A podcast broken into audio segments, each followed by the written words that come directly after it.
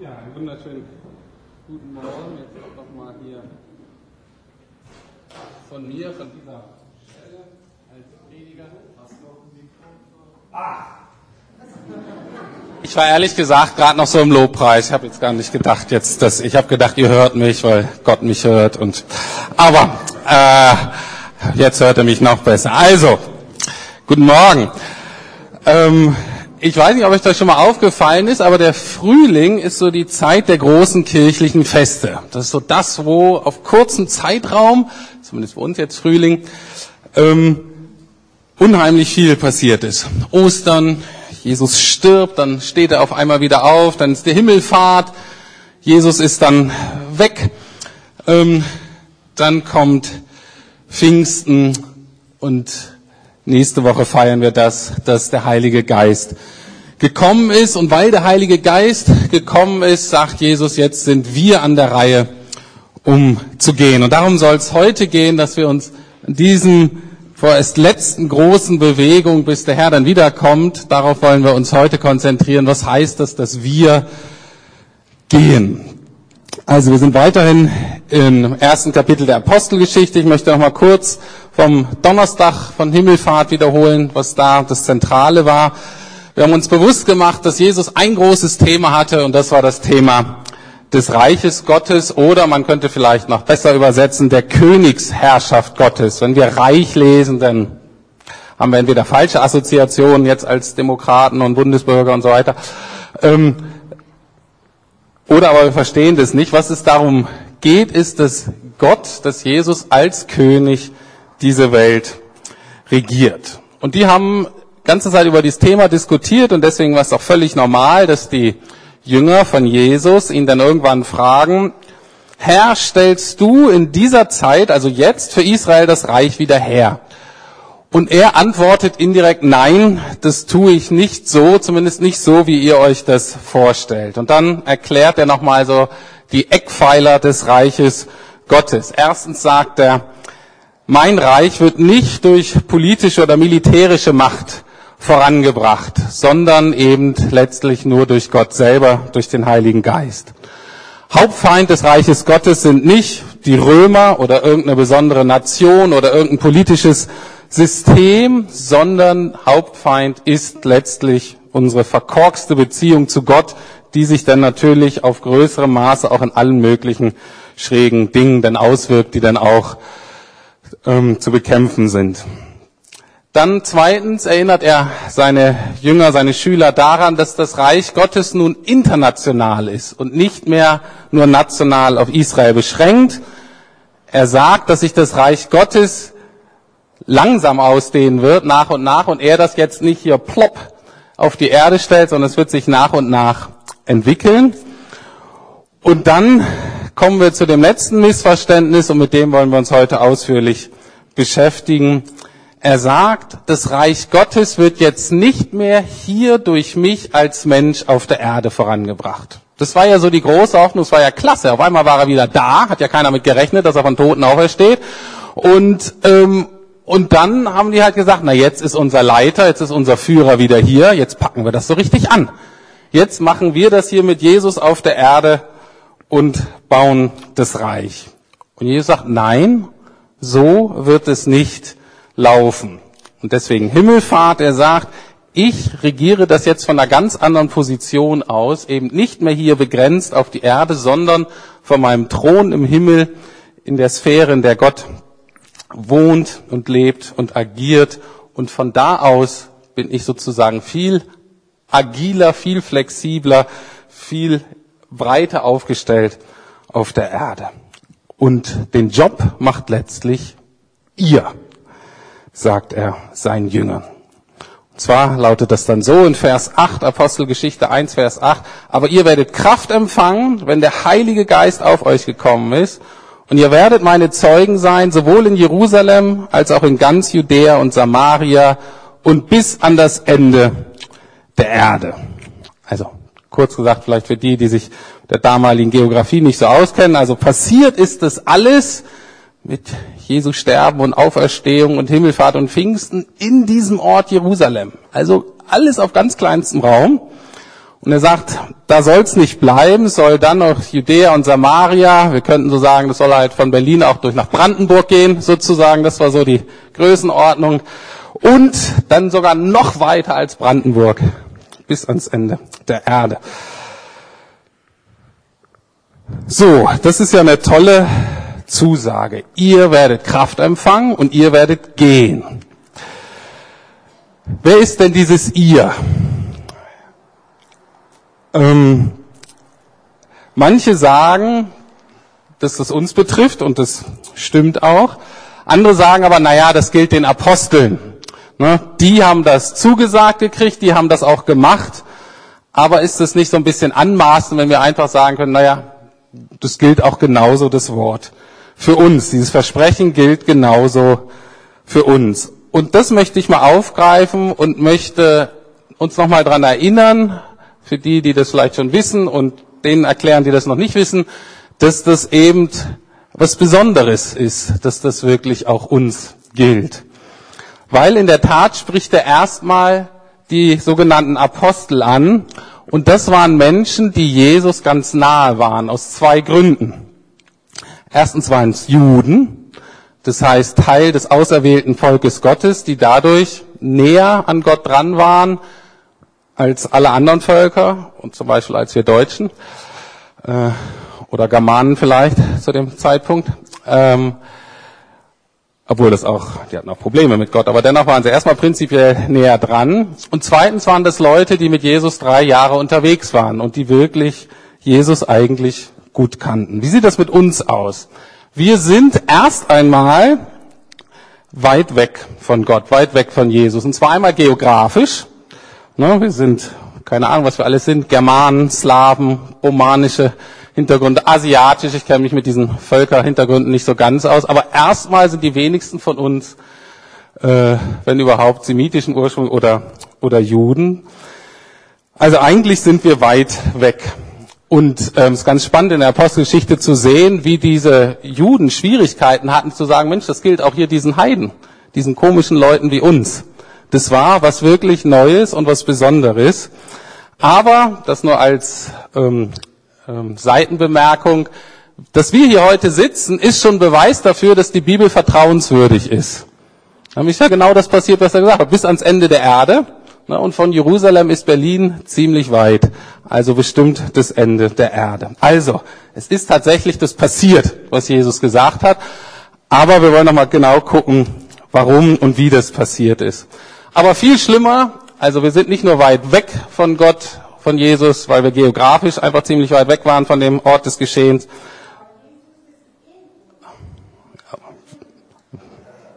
Du hast vollkommen recht.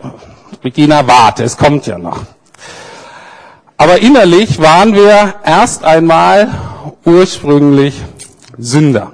Das heißt, getrennt von Gott. Warum betone ich das so? Wie gesagt, ich möchte deutlich machen, dass das ein Wunder ist, dass dieser Vers auch uns meint. Und ich möchte das mal vergleichen, dass das was Besonderes ist, möchte ich euch aufzeigen daran, wie man denn was Besonderes wird in unserer Gesellschaft. Also worauf können wir uns berufen, wenn wir in unserer Gesellschaft eine gute Stellung haben oder vielleicht materiell versorgt sind oder Arbeit haben, Erfolg, Anerkennung und so weiter. Gibt es in unserer Gesellschaft zwei Mechanismen, die uns das verheißen. Das eine sind Rechte und das andere sind unsere eigene Leistung. Bei Rechten ist es so, ähm, es gibt gewisse Dinge, die, auf die können wir uns berufen. Ob wir die kriegen, ist immer noch eine andere Frage, aber auf die können wir uns berufen. Zum Beispiel es gibt diese internationalen Menschenrechte, die man einklagen kann vom Internationalen Menschengerichtshof. Denn als deutsche Bundesbürger haben wir das Vorrecht, in einem Rechtsstaat zu leben, haben gewisse Grundrechte. Manche Minderheiten werden durch gewisse Sonderheiten oder Minderheitenrechte geschützt. Das ist so die eine Sache, auf die wir uns berufen können. Ich habe ein Recht darauf. Die andere, ergänzend dazu, ist, dass wir in einer Leistungsgesellschaft leben und das in der Regel so ist, dass sich unsere eigene Anstrengung kombiniert mit Gaben und Fähigkeiten, die wir haben, dass sich das lohnt. Jeder ist seines eigenen Glückes Schmied. Wo ein Wille ist, da ist auch ein Weg. In der Regel ist es so, dass sich Anstrengung lohnt, dass man da weiterkommt in unserer Gesellschaft. Und mir ist nochmal ganz wichtig zu zeigen, dass diese beiden Wege, die wir so verinnerlicht haben, entweder dass ich ein Recht darauf habe oder dass ich mich durch Anstrengung mir das selber erarbeiten kann, diese Anstrengungen führen uns nicht zu Gott. Das bringt in Bezug auf Gott uns gar nichts. Wie bekommen wir denn den Status, ein Kind Gottes zu sein? Was garantiert uns, dass wir den Heiligen Geist und damit eben diese versprochene Kraft kriegen? Eben ganz anders als in unserer Gesellschaft. Ich möchte nur kurz zeigen, dass wir kein Recht auf eine gute Beziehung zu Gott haben. Das vergessen wir gerade, wenn wir länger Christ sind oder vielleicht im christlichen Elternhaus groß geworden sind. Ist es gut, dass wir uns daran erinnern, wir haben kein Recht darauf. Wird jetzt vielleicht den einen oder die andere schocken heute Morgen. Aber die Bibel sagt, dass wir als Sklaven der Sünde geboren wurden. Sklaven der Rebellion, des Misstrauens, der Gleichgültigkeit Gott gegenüber. Und das Recht, was wir uns dadurch erwirken, ist den Tod. Kurz möchte ich zeigen, wie das Paulus in Römer 6 sagt. Das ganze Kapitel würde sich lohnen, ausführlicher zu studieren. Aber Paulus rückt das folgendermaßen auf. Früher habt ihr euch in den verschiedenen Bereichen eures Lebens gewissermaßen, gewissermaßen wie Sklaven in den Dienst der Unmoral und der Gesetzlosigkeit gestellt. Und das Ergebnis war ein Leben im Widerspruch zu Gottes Gesetz. Doch welchen Gewinn brachte euch das? Dinge, über die ihr euch heute schämt, Dinge, deren Endergebnis der Tod ist. Also, der Text macht ganz deutlich, dass wir rechtsmäßig als Kinder keine Chance haben, sondern dass wir rechtsmäßig eigentlich an den Tod gebunden sind und nicht an Gott.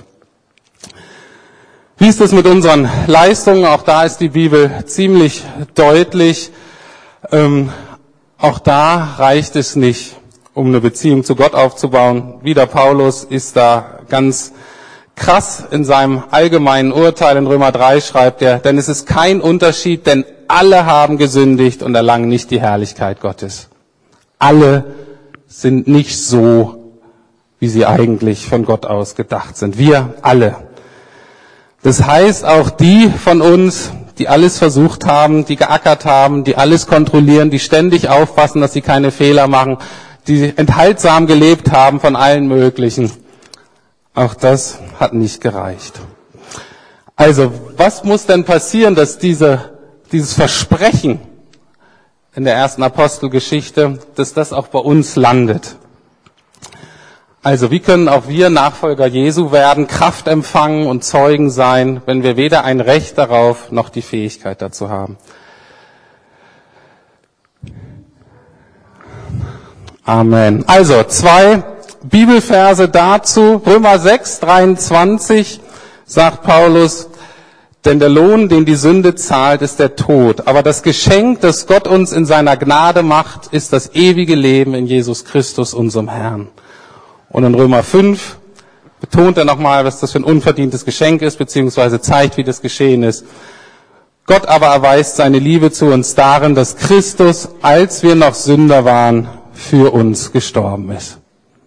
Und das ist die Grundlage von allem weiteren in unserem Leben. Das müssen wir uns immer wieder bewusst machen. Das sollte uns wirklich sagen, wow, das ist eine fantastische Grundlage, auf der man stehen kann.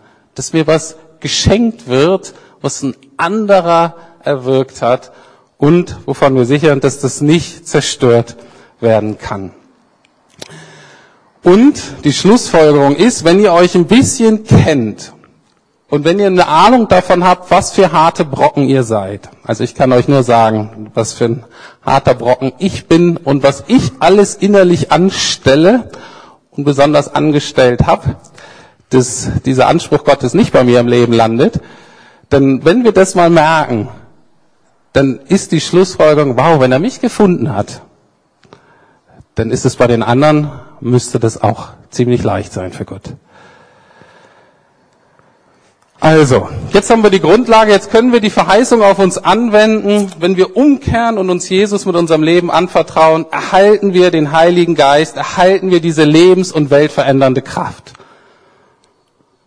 Und die Reaktion ist, jetzt legen wir los. Wir sagen, Heiliger Geist, komm, füll mich, hier bin ich, füll mich bis zum Rand mit deiner Liebe, mit deiner Kraft, mit deiner Weisheit und sende mich. Ich kann es kaum erwarten. Los geht's. Ähm, ja, so sieht es denn manchmal aus. Ähm, aber leider nicht so oft vielleicht, wie man erwarten könnte, wenn man das so liest hier. Ähm, erstens wichtig vielleicht zu sehen, die Jünger sind auch nicht so losgelaufen. Das Schöne in der Apostelgeschichte ist, immer wenn die sowas erfahren, gehen die erstmal zusammen und beten und haben Gemeinschaft. Ganz, ganz wichtig. Wir sind ja solche Individualisten und sind auch geprägt von gewissen so Rambo-Christen, die alles alleine so machen. Ähm, in der Apostelgeschichte findet man sehr, sehr wenig davon. Sondern das ist immer, wenn die sowas erfahren, kommen immer zusammen und dann beten sie Gott gemeinsam an, verbringen Zeit zusammen. Also das ist erstmal das Erste, geht jetzt nicht darum, dass wir hier alleine was lostreten. Aber zweitens, was hindert uns, dass wir nicht einfach wie eine Rakete, die angezündet sind, einfach durchs Weltall schießen oder durch die Welt. Gibt verschiedene Gründe. Ähm, manche, ähm, und auch ich vergesse das immer wieder, ist, wir vergessen, dass wir diese Kraft haben. Es ist uns Kraft gegeben worden. Wir sagen, oh, pff, nein. Heilige Geist wohnt in uns, die Kraft ist da. Zweitens natürlich ein Problem, ähm, wenn wir ehrlich sind, sind uns die anderen natürlich ziemlich gleichgültig. Ne, was interessiert uns jetzt Judäa und Samaria äh, und vor allem das Ende der Erde? Interessiert ja eigentlich keinen. Ähm, und auch da sind wir in ganz guter Gesellschaft. Wenn ihr die Apostelgeschichte lest, ist es ganz interessant, was Gott alles anstellen musste, um seine Leute aus Jerusalem rauszukriegen. Und was dann erstmal anstellen musste, um sie aus Israel rauszukriegen. Da sind wir einfach so, das kennt man, die sind uns nah, die anderen sind einfach weit weg. Also das sind mit Sicherheit zwei Gründe, die auch überwunden werden dürfen. Aber ich sehe für uns als Gemeinde wahrscheinlich einen anderen Hauptgrund, der uns daran hindert, so freudig und vollmächtig loszulegen. Und zwar ist, dass wir, oder viele zumindest von uns denken, was soll ich denen dann sagen? Ich bin selber so voller Probleme, so voller Schwierigkeiten. Ich steck selber bis zum Hals in neuer oder in alter Sünde. Abgesehen davon, ich kann überhaupt nicht gut reden. Vollmacht kenne ich überhaupt nicht, habe ich noch nie erlebt. Und ich glaube, das Problem ist, dass viele von uns so enttäuscht sind von uns und so enttäuscht sind von dem, was wir auf die Reihe kriegen, äh, was wir nicht auf die Reihe kriegen in unserem Leben, dass uns das total hindert. Und ich möchte jetzt kurz was einspielen von einer CD von Olaf Franke, der, ähm, ähm, warte, gleich, ähm, ähm, der verschiedene ähm, Stücke aufgenommen hat, ähm, oft ironisch bissig, aber auch sehr oft sehr treffend. Und da äh, spielt er kurz durch, wie das wäre, wenn Gott ein Mafiaboss wäre und dann eben zu Petrus spricht. Petrus ähm, war derjenige von den Jüngern, der immer sagte, Herr, auf mich kannst du dich verlassen, ich bin der Größte, wir machen das schon. Und es war derjenige, der immer auf die Nase gefallen ist. Also jemand, der nachher sich in Grund und Boden geschämt hat über das, was er in seinem Leben zustande bekommen hat, beziehungsweise nicht zustande bekommen hat. Und ich fürchte, dass manche von uns denken, natürlich wissen wir, dass Gott kein Mafiaboss ist, aber dass wir das Gefühl haben, dass Gott ähnliche Mechanismen anwendet wie so ein Mafiaboss, uns nämlich bei der Ehre packt und uns in gute Handlungen hinein manipulieren will, indem er uns beschämt. Und so ist Gott natürlich nicht, aber hört euch das mal an, wie Olaf Franke das ähm, sehr treffend zusammenfasst.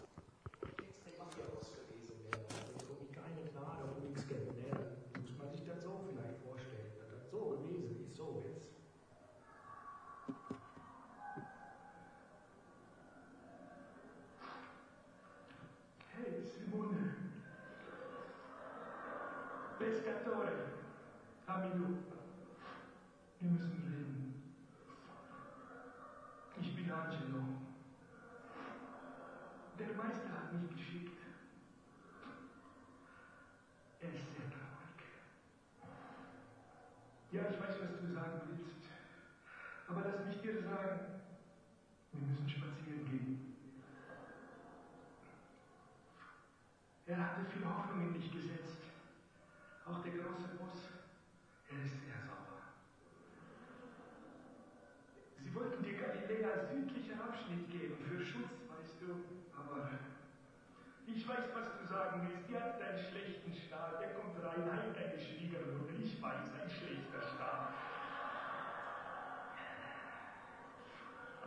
Aber ist das ein Grund, gleich die ganze Arbeit zu sabotieren? Und es ist peinlich. Du hast kein Gespür für, für Momente. Du willst Apostel sein. Der ist sehr traurig. Bei der Fußwaschung. Er will die Füße waschen. Was sagst du? Nein, kommt nicht in Frage. Simone, das macht man nicht. Du willst Apostel sein? Und dann sagt er, ja, wenn ich dich mir die Füße wasche, dann hast du keinen Teil an mir. Simone, was hast du gemacht? Ja, dann auch die Hände und den Kopf. Was ist das für eine Antwort?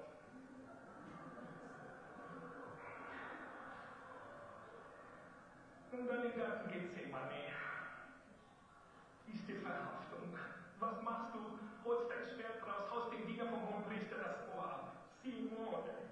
Hat Jesus das gesagt, dass du das tun sollst? Ist Was muss der Meister tun? Nimmt das Ohr, klebt es wieder an. Ist er dein Meister oder deine Putzfrau oder was? Du willst ein Apostel sein? Simone, der Meister ist sehr traurig. Und als der Boss das gehört hat, na, du hast die Kinder zurückgewiesen, die Bettler. Na, wo warst du beim Kreuz, ah? Selbst der kleine Giovanni war da und du bist du vom Pferde gefolgt, ne? Unterm Grab.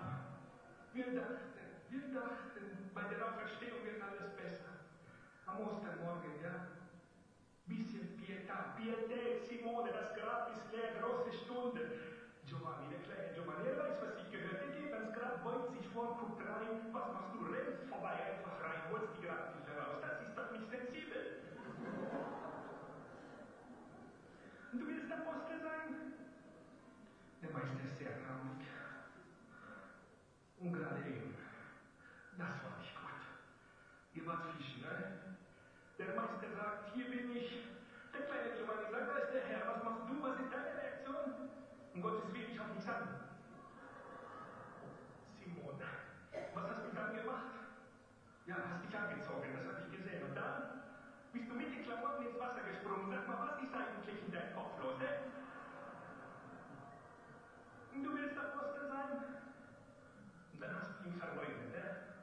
Nicht. Dreimal. Und er hat dir gesagt vorher. Simone, ich glaube, wir müssen spazieren gehen. Deine Karriere ist beendet.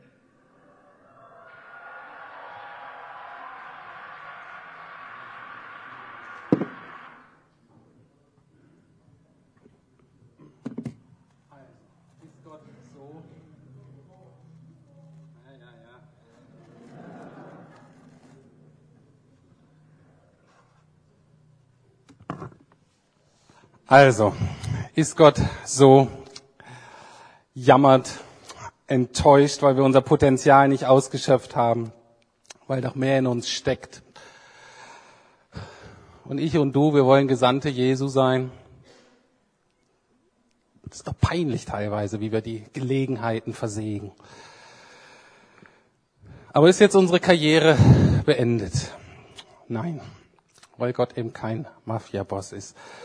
Sondern was sagt Jesus noch bevor er auferstanden ist?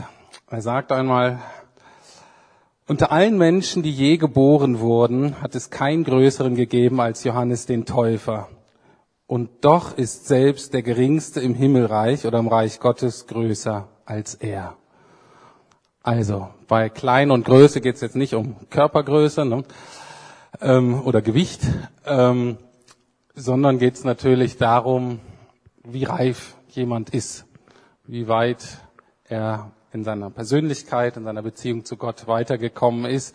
Und das könnte man mal gucken. Wer ist denn hier denn der Kleinste von uns? Wäre ja mal eine spannende Frage. Glücklicherweise können wir das nicht klären. Ne? Ist schwer zu quantifizieren. Aber die Frage, wer hat Probleme in seinem Leben, die er einfach nicht unter die Füße kriegt? Irgendwelche Kämpfe, Ehestreitereien, die einfach nicht aufhören. Oder wer guckt sich ständig Sachen im Internet an, die er nicht anschauen sollte? Oder kauft sich ständig Dinge, die er eigentlich nicht braucht. Wer kann kaum denken, wenn er unter Druck steht und kaum reden, wenn er vor Leuten steht? Na, wie können wir das hier mal so quantifizieren, wer der Kleinste ist? Und wenn ihr euch angesprochen fühlt, dann müsst ihr sagen, wow, das bin ich. Und es ist wunderbar, weil genau mich kann Gott, will Gott gebrauchen. Und zwar mächtig. Ja, was heißt denn das für den Kleinsten? von uns. Der soll größer sein als Johannes der Täufer. Was heißt denn das? Also Johannes der Täufer war schon ein ziemlich beeindruckender Typ. Ähm, erstens war sowas wie, ähm, hat sein Herz überhaupt nicht an materielle Dinge gehängt. Äh, Fasten, Askese und so weiter, überhaupt kein Problem für ihn. Also in Sachen von Disziplin macht dem wahrscheinlich kaum jemand was von uns vor. Dann ist er unheimlich mutig, interessiert ihn überhaupt nicht, äh, was Leute von ihm denken. Der erzählt den Leuten, was wahr ist von Gott, egal wen er vor sich hat, ähm, mit allen Konsequenzen. Ähm, ist ein vollmächtiger Prediger. Die Leute kommen zu ihm in Scharen. Ist das, was Jesus uns verheißt, wenn wir größer sind als er, dass wir mutiger werden als er, disziplinierter, bessere Prediger? Nein, das ist nicht das Geheimnis der Kleinsten im Reiche Gottes. Das Geheimnis liegt ganz woanders. Wir erinnern uns nochmal, auch nochmal an die Jünger, an diese Leute, die Jesus zwar kannten, aber doch so viel nicht verstanden haben. Ich habe es am Donnerstag gesagt. Jesu Freunde und Schüler, die haben nach drei Jahren vor der Kreuzigung und 40 Tagen nach der Auferstehung hatten die einen ganz intensiven Unterricht, könnte man sagen, alle möglichen Klassen, Anwendungen ähm, zum Thema Reich Gottes und sie haben es immer noch nicht kapiert. Und es war kurz vor der Himmelfahrt und man denkt so, meine Güte, die Leute kapieren es nie. Was hat Jesus getan? Was hätten wir vielleicht getan? Haben gesagt, also ich muss hier bleiben. Also ich kann jetzt hier nicht gehen. Also die Leute hier, denen kann ich den Job nicht übergeben. Ist hoffnungsloser Fall. Mit dieser Truppe, lieber Vater, gewinnen wir keinen Blumenpott. Ich bleibe jetzt hier noch ein bisschen länger auf der Erde äh, und regel das selber. Genau das hat Jesus nicht getan. Jesus ist, obwohl die Leute noch alle möglichen Schwierigkeiten hatte, in den Himmel gegangen, ist weggegangen und sendet eben genauso Leute wie Petrus, die fast alles vermasselt haben und dessen Karriere eigentlich hätte beendet sein müssen. Also, Gott sendet auch dich und auch mich. Wie? Also was ist der Unterschied? Wie ist es möglich, dass Gott dennoch trotz uns sozusagen äh, zu seinem Ziel kommt und genau das tut, was er tun will. Und zwar das Geheimnis ist eben nicht in uns, in unserer Disziplin oder in unserer Stärke oder und so weiter, sondern das Geheimnis ist Himmelfahrt einerseits. Jesus ist König, der herrscht. Der herrscht über diese Welt. Das sehen wir nicht immer, auch gerade hier in Berlin nicht, aber das ist der Fakt. Das ist mal die eine große Voraussetzung. Er hat die Königsherrschaft angetreten und wirkt jetzt überall. Und zweiter Punkt, sozusagen die Exekutive, wir bekommen Kraft. Wir alle bekommen den Heiligen Geist. Und dann das dritte, das ist ganz wichtig, was sollen wir tun? Wir sollen Zeugen sein. Das heißt, das Wichtige dabei ist, ist, dass wir nicht Gegenstand des Zeugnisses sind sondern wir sollen Zeugnis geben von was anderem. Das heißt, der Fokus geht weg von uns und der Fokus geht auf Jesus. Wir nehmen uns in falscher Weise viel zu wichtig und werden dadurch ironischerweise viel zu unwichtig. Paulus drückt das ein anderes Mal aus, äh, im anderen Bild. Wir haben den Schatz in irdenen Gefäßen. Und unsere Aufgabe als Zeugen ist, wir sollen uns mit dem Schatz beschäftigen. Wir sollen uns mit diesem Schatz beschäftigen, der über alle Maße kostbar, wunderbar, herrlich, immer wieder neu ist. Und klar, manchmal müssen wir uns mit dem Gefäß beschäftigen. Ne? Das Gefäß damals war ein Tonkrug. Tonkrug, der kriegt Risse. Manchmal kriegen wir im Leben so einen Schlag, dass der Krug zu zerbrechen droht. Dann ähm, ist Zeit für Seelsorge oder sowas, wo man sagt, okay, ich brauche jetzt hier ein bisschen Zeit, um mich um den Krug zu kümmern. Aber nur, um letztlich wieder mich ganz dem Schatz widmen zu können. Was bedeutet das jetzt konkret, wenn Jesus geht und uns sendet? Was ist das Erstaunliche, was dann passiert und was passiert ist seit 2000 Jahren und was immer noch weltweit passiert? Also, das Erstaunliche ist, dass Jesus durch uns jetzt alles das tun kann, und zwar immer auf der ganzen Welt, was er vorher nur selber auf der Erde ganz begrenzt tun konnte. Ziemlich einfach zu verstehen. Ne? Jesus war auf der Erde einfach begrenzt. Als erhöhter Herr durch den Heiligen Geist, durch uns, durch seine Kinder, durch seine Nachfolger weltweit, kann er jetzt eben all das tun, aber eben weltweit, zu jeder Zeit.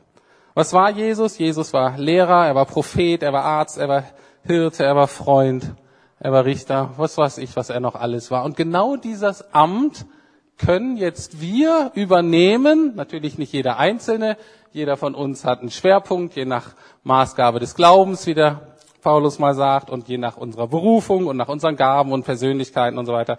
Wir können nicht alles machen, sollen wir auch nicht, aber Jesus kann jetzt eben durch seine Leute da weltweit wirken. Und ich möchte euch das an Beispiel des Lehrers verdeutlichen, was das bedeutet. Jesus war ja ein Weisheitslehrer sozusagen, der die Menschen durch die Wahrheit freigesetzt hat. Einfach schon in der Lehre zum Beispiel. Und das geschieht heute auch durch irgendwelche Christen. Im Epheser 4, Verse 20 bis 21 schreibt Paulus was ganz Interessantes zu dieser Gruppe aus Christen, die in der heutigen Türkei sind. Und das war ungefähr 30 Jahre nach den ganzen Geschehnissen da, von denen wir erzählt haben, Himmelfahrt und Pfingsten und so weiter. Da sagt er zu diesen Christen da, ihr aber habt den Christus nicht so kennengelernt. Ihr habt ihn doch gehört und seid in ihm gelehrt worden. Und wenn man sagen müsste, diese Leute haben Jesus nie kennengelernt. Nie. Von denen waren vielleicht, na, man weiß es nicht ganz so nah, aber höchstwahrscheinlich keiner, vielleicht ein, zwei, die überhaupt dabei gewesen sind. Aber Paulus sagt, ihr habt Christus nicht so kennengelernt. Ihr habt ihn doch gehört. Die hätten sagen können, wir haben ihn nicht gehört. Nie gehört. Er war ja nicht hier.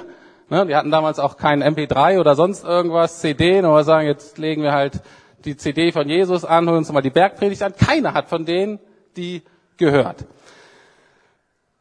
Also, was ist hier das Geheimnis verborgen in diesem Vers? Ist, obwohl die Epheser Jesus nie getroffen haben, nie direkt gehört haben, haben sie eben doch getroffen. Und zwar, indem einige Leute, Apostel, aber auch andere Christen einfach von Jesus bezeugt haben. Das heißt, die haben das Evangelium erzählt, die haben den Leuten erzählt, so und so war das mit Jesus und haben ihnen das erklärt und unter der Leitung des himmlischen Königs Jesus und der Leitung des Heiligen Geistes ist es bei den Leuten so übersetzt worden, dass sie sagten, jetzt spricht Jesus zu mir.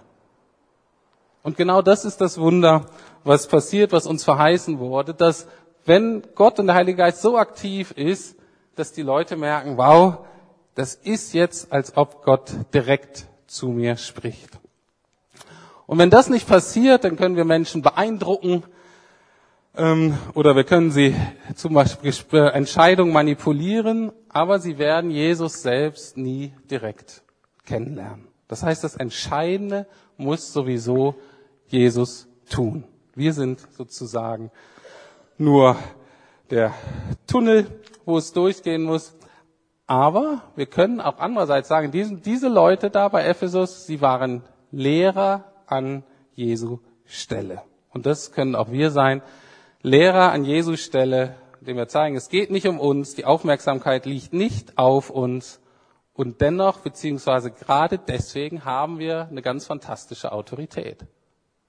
Weil Jesus Dinge tut und der Heilige Geist, die wir nie tun könnten. Also, kommen wir zum Schluss nochmal. Vers 8. Aber ihr werdet Kraft empfangen, wenn der Heilige Geist auf euch gekommen ist und ihr werdet meine Zeugen sein, sowohl in Jerusalem als auch in ganz Judäa und Samaria und bis an das Ende der Erde. Genau das wollen wir tun hingehen, indem wir auf ihn hinweisen, indem wir lehren, ermutigen, korrigieren, helfen, lieben, trösten, beten, prophezeien, heilen. Das ganze Spektrum da, was euch am Herzen liegt, das, was Gott euch ähm, aufgetragen hat. Und wichtig ist, dass wenn wir uns das so klar machen, Himmelfahrt, Pfingsten, dass wir es letztlich nie mit Situationen oder Menschen zu tun haben.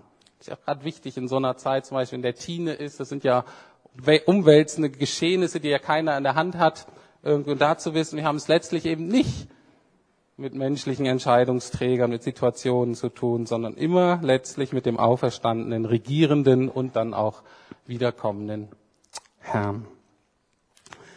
Für uns als Lukas-Gemeinde könnte der Vers so lauten, den habe ich jetzt mal ein bisschen umgedichtet, was der Herr uns sagt als Gemeinde oder sagen würde. Aber ihr habt Kraft empfangen, weil der Heilige Geist auf euch gekommen ist und ihr seid meine Zeugen. Sowohl hier in der Kurfürstenstraße 133, in allen unseren Programmen, die hier laufen, als auch unseren familiennahen Beziehungen, als auch auf dem Neulendorfplatz mit Neustadt bei den Prostituierten, auf der Straße, aber auch in unserer Nachbarschaft, in unseren WGs, bei der Arbeit in der Uni, in der Schule. Wir könnten sagen, über Spandau, Friedrichshain, Prenzlauer Berg, Pankow, Steglitz und Marzahn bis hin in den Mittleren Osten und nach Kambodscha. Also selbst wir als ganz kleine Gemeinde erleben, dass wir Teil von dem sind, was da angefangen hat. Wir können sagen, in aller Schwachheit, überall gibt's Probleme. Aber das ist nicht der Fokus. Der Fokus, es ist passiert, auch hier, und wir sind Teil davon. Und Gott möchte genau das weiter wirken, was er hier schon angefangen hat. Und natürlich sind wir nicht an diese Orte gebunden, sondern für uns gilt, und überall zwischendrin, wo wir gerade sind, wo wir gerade stehen, sind wir gesandt in dieser Kraft, in dieser Vollmacht. Amen. Ich möchte noch kurz beten.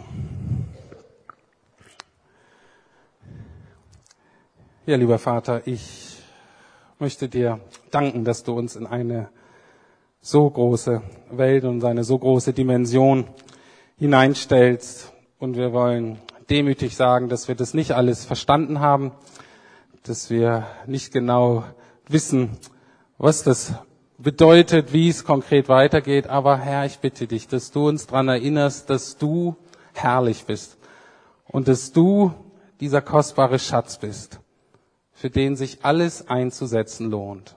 Und dass wir selber miterlebt haben an unserem eigenen Leben und Leben anderer, auch die Geschichte dieser Gemeinde, dass das wahr ist, dass es echt wahr ist, dass wir Kraft empfangen haben in all unserer Schwäche, in all unserer Verbohrtheit und dass du Dinge wirkst durch uns, die groß sind, die wunderbar sind, wo selbst die Engel sich danach sehen, das zu verstehen, wo die Propheten und die alten Väter und Johannes der Täufer sich nach gesehnt haben, das zu erleben.